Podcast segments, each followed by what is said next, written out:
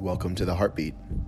I'm super excited that you're here. I'm excited for our guest today, and I'm excited for a lot of things, really.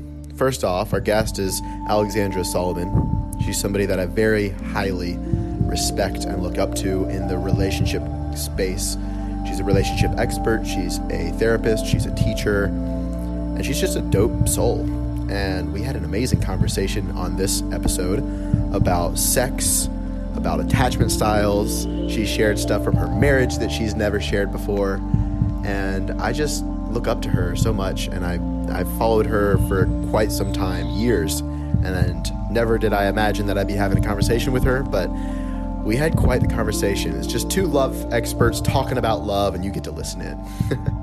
and that is actually the new essence that I want to have for this show, this podcast, in case you haven't noticed. Things are different around here, around these parts. I'm a different person, and I'm rebranding uh, everything my website, my social media presence, uh, just to reflect that newness. You know, I, I want this show to be about just the capture the real, raw essence of the guests and just to have some dope conversation with dope people that's what I want it. That's what I want it to be about. And it was, you know, daily five minute episodes. And while we did over 300 episodes, I think it's what the old me needed to get started because it was the first thing I created as the heart guy when I first got started. Um, but things have changed, and so I'm excited to dive deeper with the guests. I'm excited to dive deeper with you guys. Um, and just really changing up a lot. And I just want to say thank you to the listeners who have stuck around um, I, I listen to the old me sometimes and I cringe. That's why I'm redoing the podcast intro.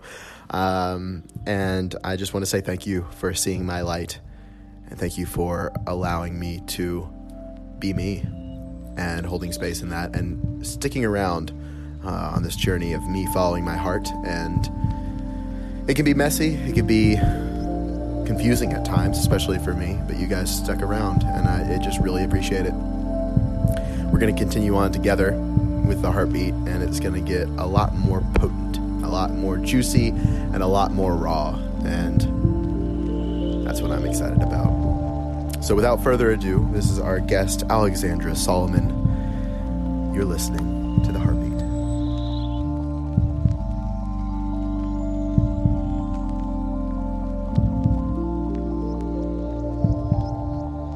So, what's on your heart to talk about?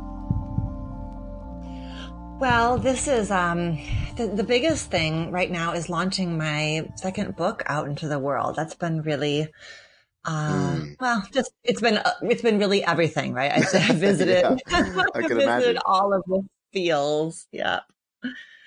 Yeah. So tell me a little bit about it. It's called Taking Sexy Back, right? Hmm. Yep. So I've been, um, you know, a couples therapist and a relationship educator for uh, I don't know, a couple of decades. I mean, I've been at this work for a long time. Mm-hmm. And, um, and, and I've always been really passionate about taking, you know, academic work and what therapists do in their offices and translating that, um, into, you know, skills and tools and paradigms that all of us can use for our intimate, you know, to bring into our intimate relationships, really all of our relationships, but my, mm-hmm my jam is intimate relationships. And specifically, what I love to talk about is self, sort of how mm-hmm. our relationship with ourselves um, just shapes how we show up. Because I think, especially when it comes to intimate partnership, it's really easy to focus on the other guy. I've been mm-hmm. married to my husband for 21 years. And, you know, I could give you a list of, you know, all of his challenging qualities and all of the, you know, but it's, mm-hmm. it is more courageous to, to focus on, okay, what is that challenging aspect of him stirring in me, triggering in me, mm-hmm. reminding me of my past. So mm-hmm. that's really where I, that's my happy place, helping people do that work. And we did it in Loving Bravely was a bit of a broad introduction to this idea of relational self awareness. Mm-hmm. But now in taking sexy back, we really are honing in on this like powerful, powerful classroom, which is sexuality. And, yeah. um, think in our culture, we just, we kind of talk about it as like a behavior, a thing you do or a thing you don't do or a thing that's taboo to do. Um, when really it's like this really fascinating arena where where the most profound questions of what it means to be alive and what it means to be in relation are asked. And, mm-hmm. um, and I'm really passionate about helping people be able to talk about sex in just in ways that can hold more nuance and subtlety than mm-hmm. we, I think, are used to. Definitely. That there, yeah, there's a lot there. I want to backtrack really quick. Um, yeah. How you mentioned, you know, you could list all the these negative traits about your husband and that are challenging, but then you're having that reflection of, oh, well, what is this triggering in me? And you're using that to like really go deep within yourself. I would ask, and just playing, I guess, devil's advocate in a way, like how, how can that be, um, become toxic? I guess if it's like, okay, well, I'm with somebody that is pushing all these buttons and we're in a, they're in a toxic relationship but then mm. they're seeing all the good in that person and that's why they're staying in the relationship for way too long you know what i mean um how what yes. where then is the line because that is like the trait that you need to have um but it can go to an unhealthy level i feel I agree. Absolutely. And I, and I feel like there always needs to be that caveat, which you just said, which is mm-hmm. that there, in, in order to practice relational self awareness, in order to be willing to hold up that mirror and say, okay, I'm going to take a deep breath and look at what's stirring in me. We really need to be partnered with somebody who, who is able to at least approximate a similar level of willingness to self-reflect. Yeah. Um, it's really, really hard. You know, I, I think that, I think it's beautiful the ways in which love bridges all kinds of differences, differences in personality, differences in cultural background, differences in experience. But that's a really challenging, um, difference to bridge is a partner who is willing to self-reflect paired with somebody who is unwilling or unable to um, look within, who feels like feelings are bullshit, who feels like you just put your past in the box and you keep mm-hmm. on moving, who thinks that therapy is, uh, you know, whatever, yeah. lame or so I, so I think that you're right is that that, that is a pattern of toxicity is if I'm willing to inquire and wonder about like which of my wounds just got triggered inadvertently by you. Mm-hmm. Um, and you're willing to let me do that and just be like, sweet, go for it. Like, let's figure out how mm-hmm. this is all about your inadequacies. That is, that's going to become very toxic very quickly. If mm-hmm. I'm going to be brave enough to say, okay, I'm really stirred right now. What I, what I want is for you to kind of hold that space mm-hmm. with me. Just stay with me, stay near me as we unpack this without getting defensive, without shaming me, because I'm already probably feeling kind of crappy. Mm-hmm. Um, and then when the tables are turned, I want to be able to offer that to you, right? Mm-hmm. Rather than justifying why I said that thing or rather than rolling my eyes and saying it's not a big deal. I want to be able to kind of hold some space for you to check in with yourself and be like, okay, why, why would I hear you as, you know, so critical right now. This happened actually in my marriage last week. If you want to, if you want an example, this is like boots on the ground. Yeah.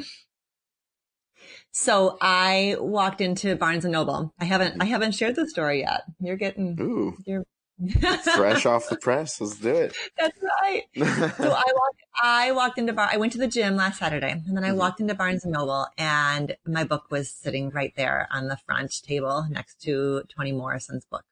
Mm. And I just like, it was just a beautiful moment. I'm jumping up and down in Barnes and Noble, you know, 9 a.m. on Saturday morning. And I call the, you know, call the work, the employee over. I'm like, look, this is my book. And then I got home and I, and I told, maybe I sent my husband a picture. Mm-hmm. And then I got home and he was like, I, I, I don't understand. Like, did you, did you, like, you, you walked in and it was there or like you had them move it to the front table or like they moved it to the front table because you're a local author and he was literally just trying to get his head around it like it was you know he was just taking it in mm. but i think because of the tremendous vulnerability of putting your work out into the world, Mm-hmm. I heard him as undermining or doubting me or somehow not like not being able to like it sort of was triggering my own whatever insecurity imposter Mhm. syndrome like challenge of kind of stepping into this new arena you know Mhm. um and so that was we had to like slow it way down and kind of talk through what was coming up for me and you know him clarifying like that just really he was just deeply wanting to understand what had happened you know so that was Mhm. one of those that was one of those moments for me of Mm. remembering that I it'd be easy just to be like, you know, why do you why can't you just be happy for me? You know, or somehow like take it to some place where it's but it and I had to hold the space of like understanding that if that I'm of course a bit, you know, rough around the edges because this is really a new experience to have this book out in the world and have it be received the way it's being received. Mhm. And um and he you know, we need to, we needed to have a bit of a redo around that. Yeah. So I just want to highlight like the level of self awareness that I think both of you guys have. Like, to, like you were saying, you have to have that matched level in a way so that you can't even have those conversations. Mm-hmm. Mhm. And, and you were saying like, you, how you needed to slow down and just say, Hey, this is what I'm experiencing. And Uh-huh. for you to get to the awareness that that's what he was trying to just wrap his head around it, but it triggered something in you. Where, like, how do people get to that spot in terms of self awareness? Um, I think first is the humility of the humility and self compassion it takes to just accept that Rome, that love is going to stir us. Mm-hmm. So in part, it's like shattering that romanticized idea that we grow up with that, Mhm. you know, if this is the quote unquote right person, if this is the soulmate, if this is the one, Yeah. then I won't be misunderstood. Yeah. And I won't feel disappointed. And you will never ever step on my wounds because you understand my wounds, you know, down to the DNA of my wound. And so of course you would never step on my wound, you know? So I think there's first like this sort of the the shattering of that notion, which which is a shattering. It's a grief because I think it is. Um, I think we we do we do you know grow up and go into relationships wanting ease and flow and simplicity. So that's that's a Mhm. really important first step. And then it is just the ongoing work of making those connections between past and present. So Mm. understanding, um, being willing to look at our family system, which can sometimes be a challenge in and of itself, right? Because it can feel disloyal to really question our family system or our context. Yeah. Because I think that for most of us, our families do the best they can. Mhm. Um, and most of us come out of our family systems with some wounds and some pain points that are going to get um, activated when we fall in love. Right. Um, and in your therapy, obviously, is helpful. Um, Mhm. You know, that's Just that is more time, repetition. Yeah. Mhm. Mhm. And then some of it is just, you know, getting in the ring. Like I think there's, I think another sort of romanticized idea we have is that we're going to fix ourselves and then we're going to fall in love. And certainly like some work on the front end is helpful. But then there's some stuff that we can't work on until it's triggered and stirred in the context of a relationship. Right. Yeah, I was actually talking with somebody today about how I think a lot of people think that like, you get to this healed space and then it's like, I'm never getting triggered. Um, like, but that's not even a reality, I feel. Right. Like there's always going to be something that triggers you and then you get to just lean in and that's where you get to sharpen your skills or go deeper and heal. I love that. Right. So it doesn't have to be like the eye roll, here we go again. It can be like the rubbing of the hands together, like, okay, here we go again. Like this is the Yeah. moment, you know, like what are we go how are we gonna meet this moment? You know? hmm hmm And I think very- that's going into it like, yeah, going into it like with excitement and going, ooh, okay, cool, what's here? and getting curious about it versus like just enraged that this is happening and you're all caught up in the story or the drift of the old trauma That's right. and the belief of it. Mhm. Yep. Yep. Mhm. And sometimes, sometimes it is, I mean, this I think is the power and the beauty of couples therapy is, Mhm. um, you know, I can have, I have a couple right now. They are beautifully aware of how each of them, you know, rewounds the other and how these, and how each of their individual wounds fit together in these interlocking ways. And Yeah. they're doing really beautiful work around it. But I think what we're shedding now is the idea that if we understand it, we won't ever get triggered again versus Mm. the more we understand it, the more we can notice when we're slipping into it. The more at least one of us can keep our nose above the waterline enough to say like, let's pause, let's shift, let's do this differently. So that's what happens is we, but we get more nuance around not going so deep and dark Mhm. or not going there for as long. Um, but I don't think that it ever, I fully anticipate that my husband and I will be triggering each other when we're well into our 80s, but just maybe have a bit more sense of humor about it, you know, yeah, yeah. ability to find our way back sooner. That's awesome. And with that, I did have a question about your relationship. Um, cause you've been married for 20 years and it seems like you guys are just from what little I know in an amazing space. Like, I'm sure you've probably been asked this question, but like, what's the secret? Like how, how? um, what would you say to people who are looking for that? Cause I know a lot of people are looking for examples of like lasting love and people either give up on love or, um, you know, any, anything from anything of that nature. And they're looking for examples. It's like, well, my parents are fucked up and all my friends don't have the right Mhm. relationship. So, ah, it's not real. And I've just seen the opposite. But I guess in, for your example of like your relationship with your husband, you know, what would you, what advice would you give people for just that in general of like keeping the faith alive in love? And then how have you guys made it work? Mm-hmm. Yep. Yeah, I um I definitely understand the cynicism that can set in um Mhm. about you know about love and the and the possibilities for love and I I think in part what helps is that I never hold Todd and I out there as like a perfect couple in any way, right? I I'm um I've always used a lot of like I've always used our marriage as a teaching tool. So when I teach my Mhm. graduate students or my undergraduate students, I, you know, often am using examples from um, marriage in, in my, in my books Yeah. as well. Um, and so I think there is a way that like the work I do, the, the work I do is helpful. Though my husband's favorite joke though at like cocktail parties, someone's like, "Oh boy, what's it like to be married to a relationship expert?" You know, in baseball, the best um, hitting coaches were themselves the, the worst batters. Mm. there definitely is like the talking the talk and the walking the walk. yeah. But I think that's it is that we give each other a lot of space to um to screw up and repair. Mhm. Um one thing that is really we have a really deep friendship.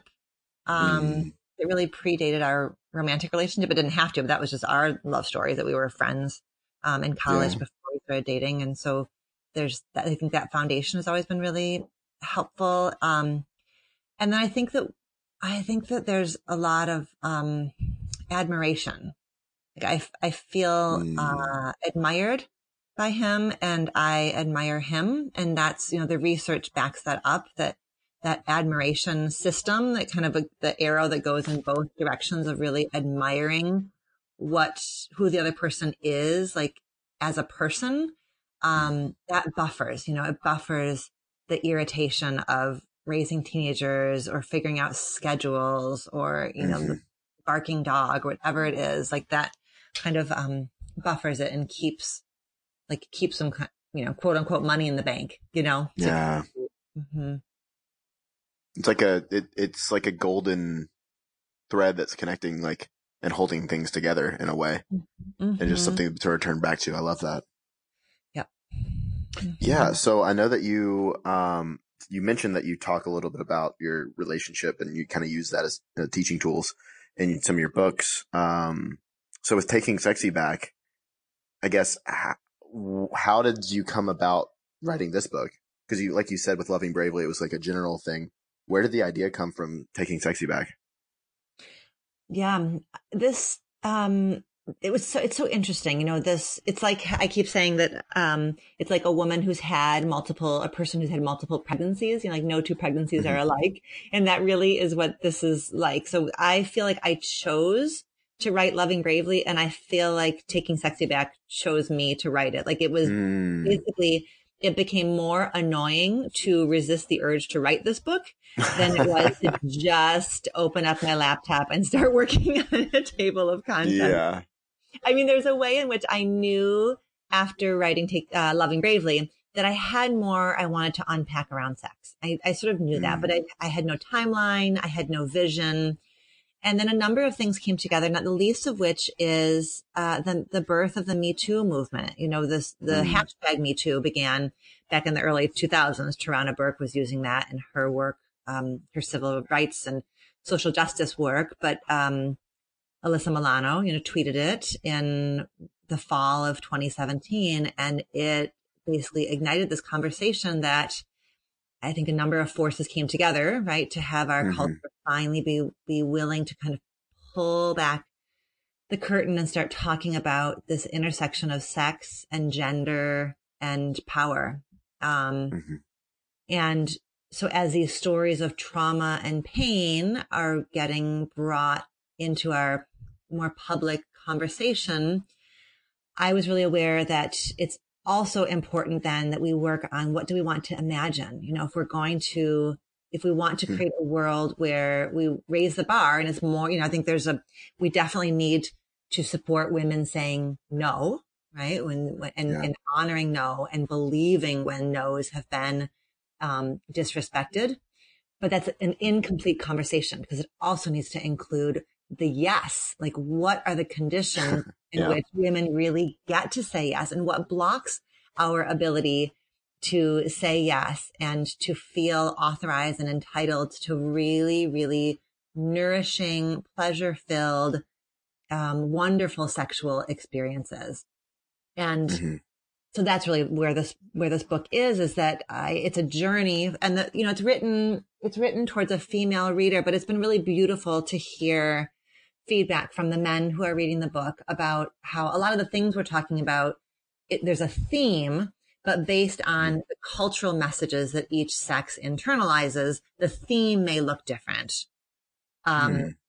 and I think also just, you know, none of us, we don't get to, none of us is better until all of us are better. And so for men, yeah. really, really like dig into what are the wounds that exist around women's sexuality?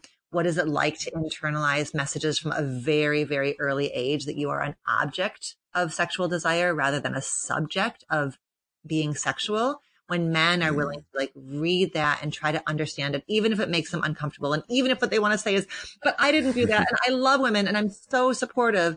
That's, um, really sacred work. So, uh, yeah. Yeah. So that's where. and I mean, it's, it's respect too. Mm-hmm. Yep. Yep. Mm-hmm which that's something that I'm, you know, I mean, excited about doing more of is men's work. But yeah, hundred percent, because that's, it's just showing respect to even understand not just the individual, but what culturally has been, uh, conditioned. Yeah. Well, I would say, and yeah. Sorry, I was going to just say that men, men who are yeah. willing, men who are willing to really look at the messages they've internalized as men and ways in which that really blocks their wholeness. Um, that's just so important. I celebrate that. Mm-hmm. Awesome. So with, with taking sexy back, I guess, um, uh, obviously everybody go check out the book, but, um, could you give like a, a brief overview of what all's covered? Cause it sounds like it's an amazing topic and even just the setup of what you just said was like, this is, this is de- definitely sacred work. Um, what all do you cover in the book? Well, pretty much all of it. um, the, I, I mean, basically the idea is that it is, you know, sexy is this word that we use as an adjective. And I think women's relationship with this word sexy can feel rather fraught. And it can be something that she sort of poses as a question, like, do you find me sexy? Am I sexy? And who gets to be sexy and under what conditions do I get to be sexy? And do I want to be Hold sexy? on, hold on. I, I got to interrupt you. The uh, Super Bowl, we got to talk about that. Okay. there was a lot of the super the halftime show. Yep. There was a lot that came up around that. Um, with women like supporting each other because it was so sexy, and then other women like shaming it. What all do Mm-hmm. you have to say about that? Woohoo. Okay, I want to hear your take too. Oh, uh, well, I mean, I'm all for women's empowerment and women's sex, like taking back their sexiness and just fucking owning it. Like that's hot. And the fact that women are supporting that, that's like the sisterhood. Like what I saw was the big sisterhood wound showing itself, Hmm. uh, of, you know, kind of like a lashing out because of their own insecurities. Um, and again, I'm a, I'm a man, so I'm not in that world, but just from observing, um, and talking with tons of women about it, and most of my clients are women. Uh, women can be pretty savage to each other, and I don't know where that really comes from, but it feels like I I know a lot of women who have kind of transcended that and are supporting each other, and that's really admirable. Mhm. Um, yeah, so I saw a lot. I mean, my news feed was blown up with people that were like supporting each other and like, fuck yes. But then I was hearing about other people like kind of bashing it. And I didn't see any of that stuff because I don't just, I don't surround myself with people like that. But Yeah. I heard a lot about it. Um, yeah, I thought it was hot and I loved all the support that came from it. yeah. But it did show a wound. You know, what you're, I think what you're saying is so important. This idea of a sisterhood wound, because where I just went with that is that like there are two aspects. So, so Mhm. women, right? Women turn against each other under patriarchy because there's competition for the resource, which is male attention, male resources, male power. Mm. So that's one facet of it. The other facet though that I'm just like getting chills as I connect with is Mhm. turning on each other. And this is what I saw this in my feed, turning on each other because it's like, if you perform your sexuality in that way, you make all of us less safe. We are all less safe Mm. by you showing your sexuality in that way. So there's this idea of like we Oh, have to yeah. cover, we have to protect each other in this, you know, arena where our sexuality is a danger. And that kind of goes back to this, um, the thing we don't, the, the, the, the message to men and boys is that your sexuality is inherently dangerous. It's inherently predatory Right. and it is incumbent upon women to live vigilantly in, in protecting themselves from it versus we have this beautiful opportunity to teach boys like yes like you can feel the coursing of of erotic desire flowing through Mhm. your veins when you watch j-lo on a fucking like a pole you can feel that and you can ground it. It does not need to make you dangerous, right? You can Right. hold that energy and ground it and channel it and boundary it, um, Mhm. and use it for, you know, safely and for good. So it's Right. another way in which like it has to be hand in hand. Um, and we need men to step up and like be doing that work so that women don't feel like they need to turn on each other to be like tamper, you know, tamp Yeah. yourself down because you put all of us in danger. right.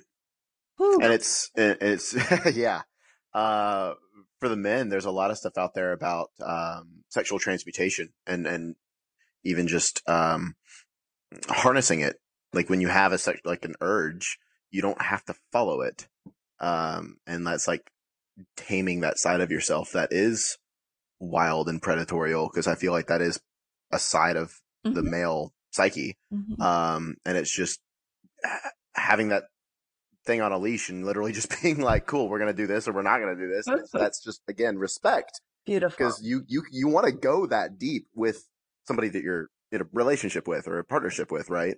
Mhm. Um, and that's when you can, I guess, let that side of you out in, in a healthy way. Mhm. Um, because she craves that Mhm. Mhm. danger is a part of the, the eroticism that comes with sex and even just partnership. Mhm. Um, and then I, I love what you said about everything with, with the sisterhood of, um, protection, protection and, oh, you're owning your sexuality. I'm not. Well, I got to protect my own. Mhm. Um, because now you're turning on all these guys and now I'm not safe. Mm-hmm. Mm-hmm. Mm-hmm.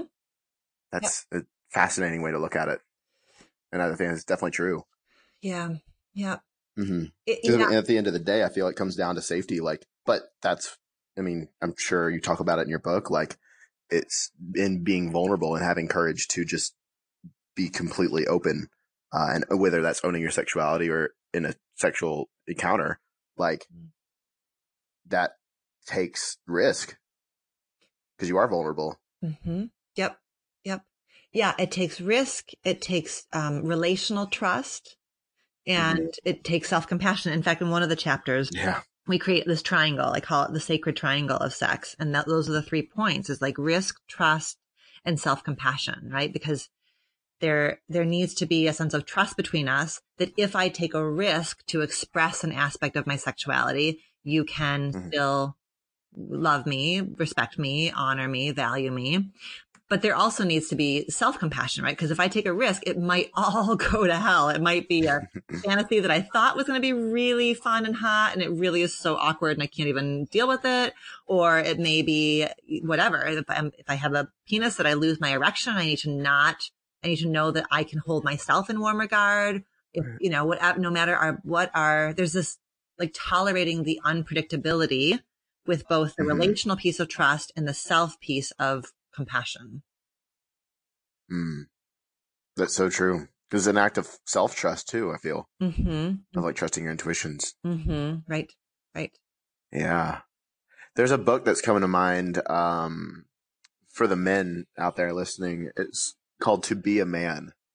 Um, I don't know if you've heard of it, no, but I. I highly you haven't. Um, yeah, let me let me get it. It's literally right here. Um, it's called "To Be a Man: The Guide to True Masculine Power" by Robert Robert Augustus Masters, PhD. And this is basically a book. Um, you know, I, I dove into David Deida's work, mm-hmm. um, Way the Superior Man, and I feel like this is like a PhD in regards to that. like, this goes so deep on, like, I literally just opened up the book and this chapter is all about like your dick and yeah it just talks about like referring to the penis as the dick or your dangling or anything else is like um, disconnecting you, yourself from your sexuality mm.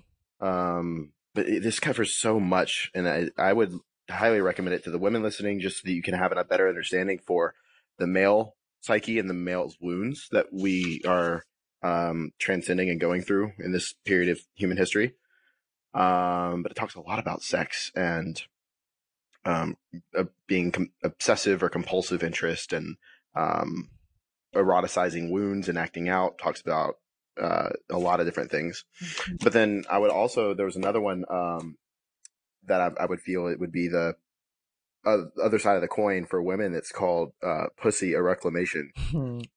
I um, love that book. Yep. Yeah. She wrote a I, beautiful yeah, endorsement so. for taking Sexy back. It was really special. Ooh, I love that. Mm-hmm. Even more of a reason to read your book. that's right. That's right. Uh, right. If Mama yes. Gena likes it, you know it's like yes. Um. So yeah, I just I just wanted to throw that out there because in terms of we're talking a lot about like just sexual wounds as well and cultural stuff. Um, in terms of a guide, I would definitely, I would highly recommend your book. And then also for the men listening, to be a man, um, deals a lot with just emotional stuff, but the, the second half of the book is all about sexual shame and, and other things. Um, and I have read that book twice through and I'm on a third time going through it again. So, mm. um, and I love it because it's like a workbook. Like you, you know, do things and there's always stuff to do outside of it. So Okay, I do. Anyway, know, that just I, popped into my space. Yes, no, I love I love that, and I do know. Um, I've heard of of Robert's work, and um, and I'm glad mm-hmm. you're I'm glad you're referencing it, and I I love um. I love work that kind of like widens out the lens and like helps us get in touch with these things that are really like ancient and old. You know, there's something about because we live in this time like digital technology and everything is so fast paced, like those things that kind of connect us mm-hmm. back to things that are original, sacred, ancient, you know, there's, they're grounding at a time when I think that we all struggle with being grounded and connected to source. So that's mm-hmm. important. I think sex is one of those things.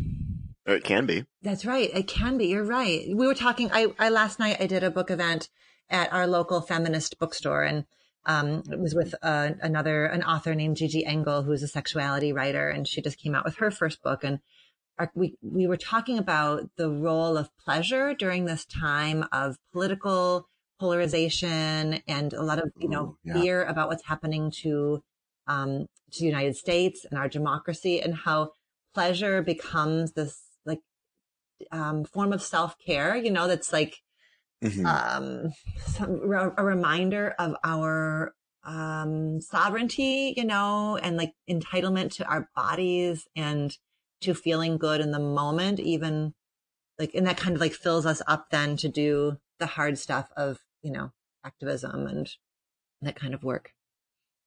hmm That's amazing. Yeah, and it it is important as well. I love that. Mm-hmm. Yeah. So, what? I, kind of I'm I'm trying to phrase this question, but um, I guess what I'm what I'm basically asking is what got you started in, in doing this work and becoming a, a relationship counselor. Yeah. I, well, the thing I know for sure is that uh, the family that I grew up in, um, I felt really small. I felt really small and Hmm. unable to um, do much for grown-ups that I loved deeply, um, but who I watched, you know, um, being in a lot of pain. And so I think that's, which is a pretty common storyline for therapists and, you know, people in this work. I think there's something that is a full circle, um, Yeah. aspect of it.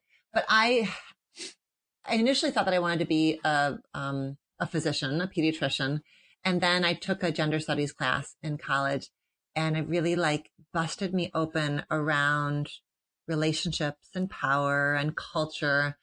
And so then psychology made more sense. Um, and then Mm. psychology kind of was, was tapping me into this like idea of being, being helpful and being of service. And then I think for a long time, I thought that I couldn't study relationships. Somehow it would be like on my notion of what it meant to be a feminist. Like that was a, piece of my identity, you know, when I was in college that was really important to me. But I had a really narrow notion of what it meant to be a feminist. Like I thought I had to be working only on things like sexual assault and domestic violence and to, to work on love and romance and intimate partnership was somehow, you know, it was like girly or like it was all these stories I had in my head Yeah. about like who these people are that like talk about marriage and love. so it was, um, so I had to kind of like heal, like, you know, figure out how to hold on to both of those truths at the same time when it, because in fact, the study of marriage is the study of power and gender and culture Mhm. and, um, and how, you know, our messages that we internalize, like keep us from being able to show up really fully. So that's Mhm. a long way of saying that I love it. I love, and I, and I keep these three aspects of my work. Like I, I am a therapist. Um, I do still, I do teach. And then I love all this like writing and these conversations I get to have, like the one we're having now. And I think that each of those Mhm.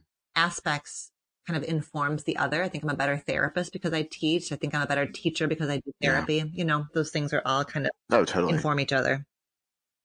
Yeah. So it really came about just from you, like you mentioned childhood stuff of just feeling small. For sure. For sure. So I have these Yeah. moments, like somebody recently told me a story about being at Costco and filling up their car with gas. And she started ch- chatting with the guy at the next pump. And that guy was just going through a breakup. And she says to this guy, it's like nine o'clock on some random Tuesday night. She says, Oh, you should read this book called Loving Bravely. And so I just like the little girl in me does total somersaults when she hears stories like that because it's like, you know, people that I don't otherwise know. This man at you know, the Costco gas station I'll never meet is now, you know, potentially going to read this book. And yeah. so it's just very, there's a way that it's just so very like healing to me. Uh, yeah. I love that. And I, and I kind of want to highlight that because I mean, it, in a way, it's like your own, your own healing, Mm-hmm. Mm-hmm. yet you're healing so many other people at the same time, which is amazing. Mm-hmm. Yep. Yeah. And I think- I love it. And I, I'm also just really nerdy. Like I love just more information. I love putting in, I love Uh-huh. synthesizing information. So in that way, it's like never, ever, ever done, right? Like now I have to go get Robert's book and now, you know, like it's, there's yeah. always more. Okay. On that, on that, because I had this, I almost got in a fight with one of my clients on this, and we were talking about, oh man, he was he was really giving me some pushback about like the work. I was saying the work's never done. Yeah. We're all there's always the next level of your life. You're always going to evolve. They're always going to grow. You always have more to learn. And he was almost, and I've I've actually ran into this a few times, but we were really getting into it. And he was like, well you know, uh, so like you can never fully be healed. Like, I mean, I was like, what are you trying to even say? Are you getting to this space where it's like nothing's going to trigger me and I'm just in nirvana and bliss all the time? Like, I don't, it's not even realistic. And I guess what would you say to that to somebody who's in this space of like, I think that the, I think the healing, the work, learning never really stops. But as somebody who's like, well, I, I can be healed and I can actually overcome this. Um, and what would you, what would you say on that? Yeah, I really, I mean, I have a lot of empathy for that, um, for that, like not because I think we are so used to linear thinking, um, that Yeah. if we do A, we're going to get B. And, and if A is really Mhm. fucking hard, like his work with you, I'm sure is really confronting. I'm sure it's on his schedule. It's a Yep. knot in his stomach. And like, here comes Kevin again, like all over my ass about, you know, um, Yeah. and so I'm sure that there's a part of him that is just like, if like I'm, but I'm doing it and I want to be able to check it off of the list. And so, um, Mm, there's yeah. like, there's like a paradigm there of like, if A, then B, it's very linear. It actually has kind of a masculine quality, right? Of like linearity and yeah. outcomes.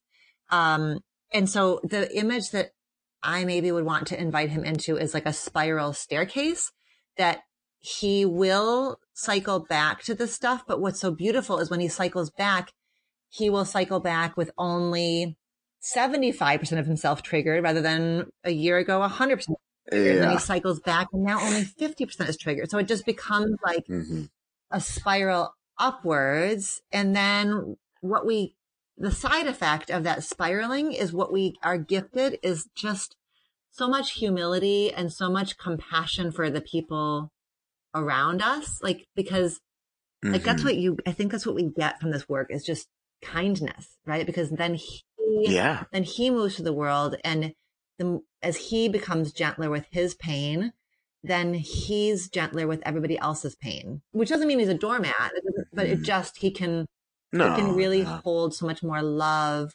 for just how hard it is to be human, you know? I think that mm, you hit on something amazing. Like the more compassion you can have for yourself, then that's when you're kinder to the world hmm hmm and, and everything around us. uh Yeah. Yeah.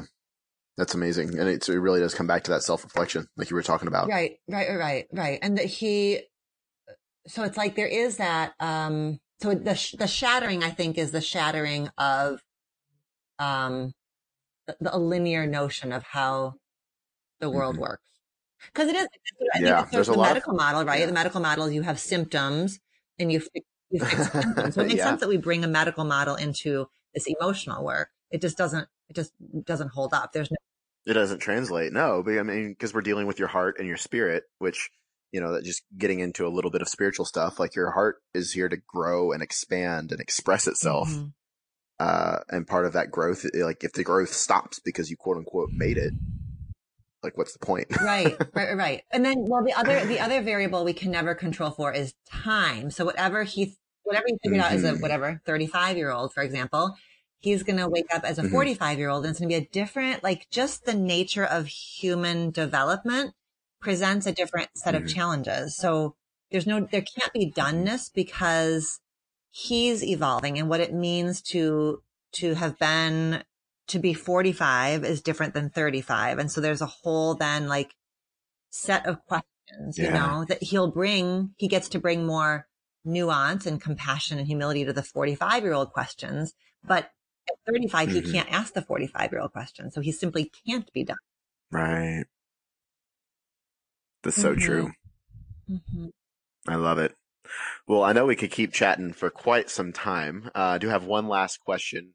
Um, but before we dive into that, where can people find out more about your, you and what you're doing in your book? Yeah. Well, an easy place is the website, dralexandrasolomon.com. Awesome. So you guys go check it out. And then one last parting question. What is your definition of love? Mm, mm, mm.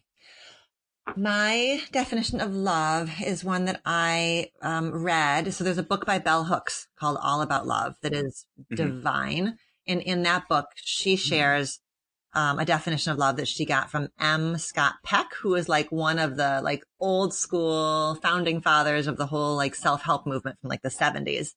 And and that definition of love is a commitment to the spiritual unfolding of another person. And Mm. I love that one. And spiritual doesn't have to be anything about God or one. It's sort of like this, just a commitment to kind of showing up again and again as somebody else is unfolding, not controlling their unfolding, not judging their unfolding, but just showing up for it. Yeah, Mhm. yeah. That's love. I love that so much. What's yours? What's Well, your thank definition of you. love? My my definition my definition is truth to to seek your truth to figure out what that means to know somebody else's truth and to walk it Hmm. in the full embodiment of what it really means to be you and holding up somebody else in that same light to help to seek them and give them that reflection back of their own truth to where they just walk it and they evolve past all of the hurts and the trauma and the, all the other things Beautiful. Beautiful. I Mhm. love truth. That's great. Yes. Well, thank you so much for being on the show. Um, I, this has been an amazing conversation. So everybody go check out her book. When does it come out, by the way? It's out. out? Oh yeah, it's out. Ooh, it's Mhm. out. So you guys go check it out. I'm sure it's at, at you said Barnes and Barnes and Noble, Noble, right? Amazon, your local indie bookseller for sure. All the all the places. Perfect. Well, thank you again so much for this conversation. It's been an absolute pleasure to have you on the show, and I look forward to talking more Thanks, soon. Kevin. Take care.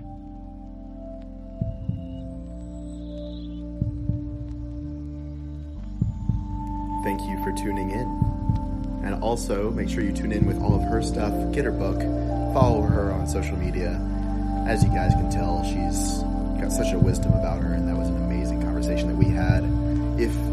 like this new format, I would love to hear from you guys. DM me on Instagram, text me if you have my number, subscribe to the podcast, give it a rating, tell your mama, whatever you gotta do.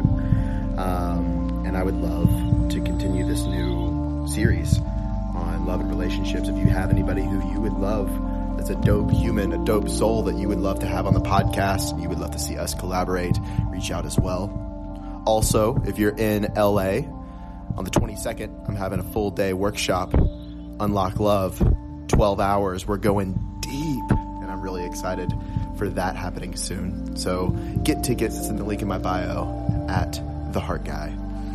Thank you again so much for tuning in to The Heartbeat. Continue to listen to your heartbeat, as it'll always guide the way.